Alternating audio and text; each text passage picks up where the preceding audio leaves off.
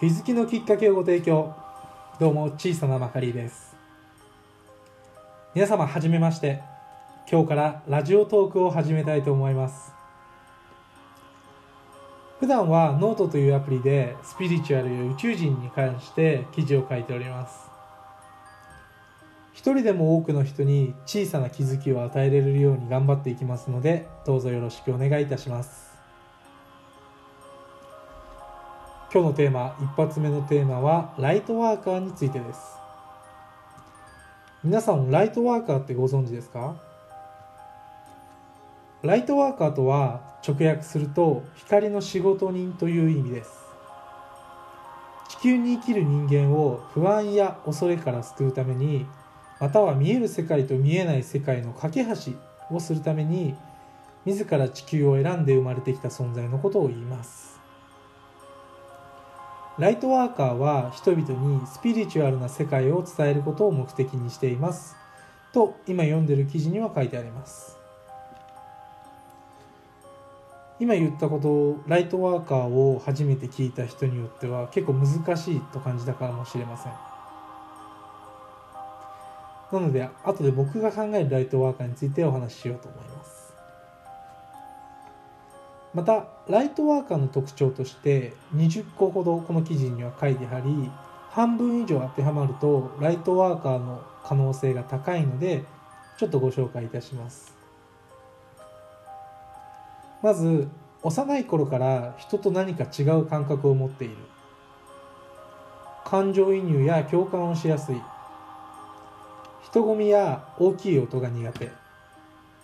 神秘的な体験をしたことがある。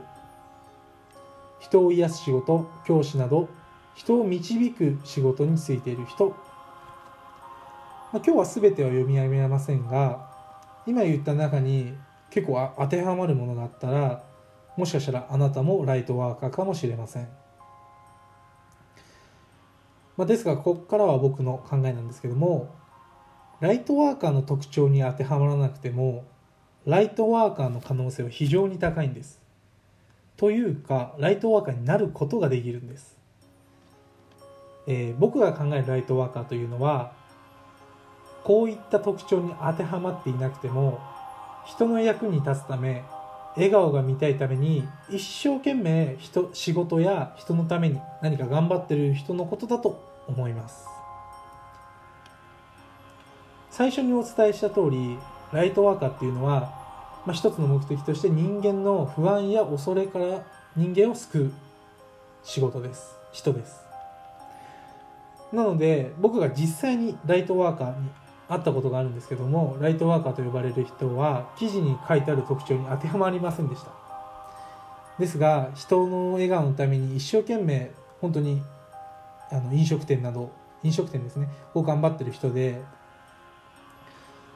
その人の周りを見てみるとすごいみんな笑顔でした。なのでもしライトワーカーかなって思って検索とか、まあ、ライトワーカーかなと思って知った人もこの記事とか他の例えば何か見てもらって特徴に当てはまらないライトワーカーではないって言われてしまったとしてもライトワーカーになる可能性っていうのは非常に高いんです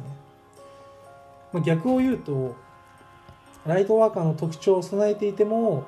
人のために頑張るとかそういう行動をしないと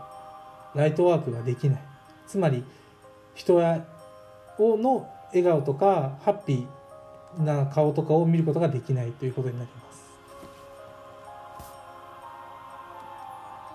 今日言いたいことをまとめるとライトワーカーは、まあ、誰にでもなれる可能性があって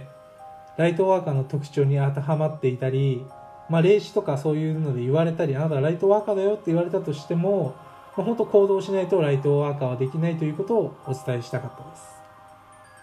なので僕の今日のご提案なんですけどみんなで真の、まあ、誠と書いて真のライトワーカーを目指しましょうというのが僕のご提案です。結構ちょっと初めて喋るのであの聞きづらかったりあの分かりづらかったりしたと思うんですけども今日のお話で皆様に何か気づきになれたらすごく幸せです。以上聞いてくれてありがとうございました。じゃあまたね